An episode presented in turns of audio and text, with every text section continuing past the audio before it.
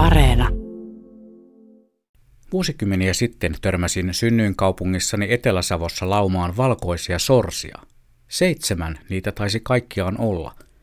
Sulassa sovussa ne elelivät muiden niin sanottujen normaaliväristen sorsien kanssa erään jokisuun sulassa koko pitkän talven. Niistä ottamani valokuva oli muuten ensimmäinen koskaan lehteen painettu luontokuvani. Nuo valkoiset sorsat pariutuivat niin sanottujen tavallisen väristen sini- eli heinäsorsien kanssa, saaden kenties valkoisia tai niin sanottuja tavallisen värisiä poikasia. Luonnossahan esiintyy lajien välillä toisinaan erilaisia värimuunnoksia. Nuo valkoiset sorsat eivät toki olleet albinoja, vaan leukistisia. Albinoyksilöhän ei tuota lainkaan väripigmenttiä ja siksi höyhenpeite olisi täysin vitivalkoinen ja albinolla olisi punaiset silmät – Albino lienee varsin harvinainen, ainakin paljon harvinaisempi kuin niin sanottu leukistinen yksilö. Helsingin keskustassa on luontoharrastajia ja satunnaisia matkailijoita ilahduttanut viime aikoina juuri tuollainen valkoinen, siis leukistinen heinäsorsa-yksilö. Siitä on tullut jo eräänlainen julkis, sitä käydään katsomassa ja sitä käydään ennen kaikkea kuvaamassa. Kuinkahan monta valokuvaa Töölönlahden valkoisesta onkaan muistikorteilla ja kovalevyillä kautta maan ja turistien mukana myös kautta maailman? Kuntapäättäjät, siis ne, jotka suunnittelevat kaupunkipuistoihin ihan jotain muuta, vaikkapa toimistorakennuksia, eivät välttämättä edes tiedä noissa puistoissa elävän faunan monimuotoisuutta ja kuinka paljon ne tuottavatkaan mielihyvä hormoneja niitä seuraaville ihmisille – Töölönlahden valkoinen on yksi niistä endorfiinin tuottajista, mutta taloudellinen hyöty lienee aika vaikeasti ulosmitattavissa näistä luonnon erikoisuuksista ja taloudellinen hyöty ja jatkuva kasvu lienee taas kuntapäättäjille paljon mieleisempää kuin luontokokemukset. Ja mutta mitenkäs minä harhauduinkaan valkoiselta polulta epähuomiossa sysimustalle taloustielle? Palataanpa siis takaisin leukistiseen maailmaan. Sorsissahan näkee usein myös vähemmän valkoisia, mutta ei kuitenkaan niin sanottuja tavallisen värisiä yksilöitä.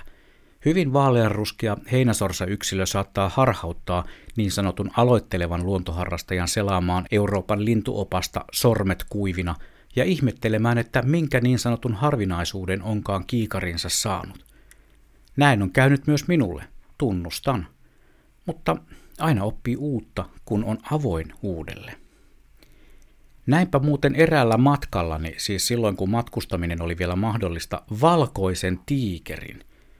Luonnollisesti näin sen eläintarhassa. Luonnossa en ole tiikeriä koskaan nähnyt, mutta tiikeri on kenties nähnyt minut. Nähkääs.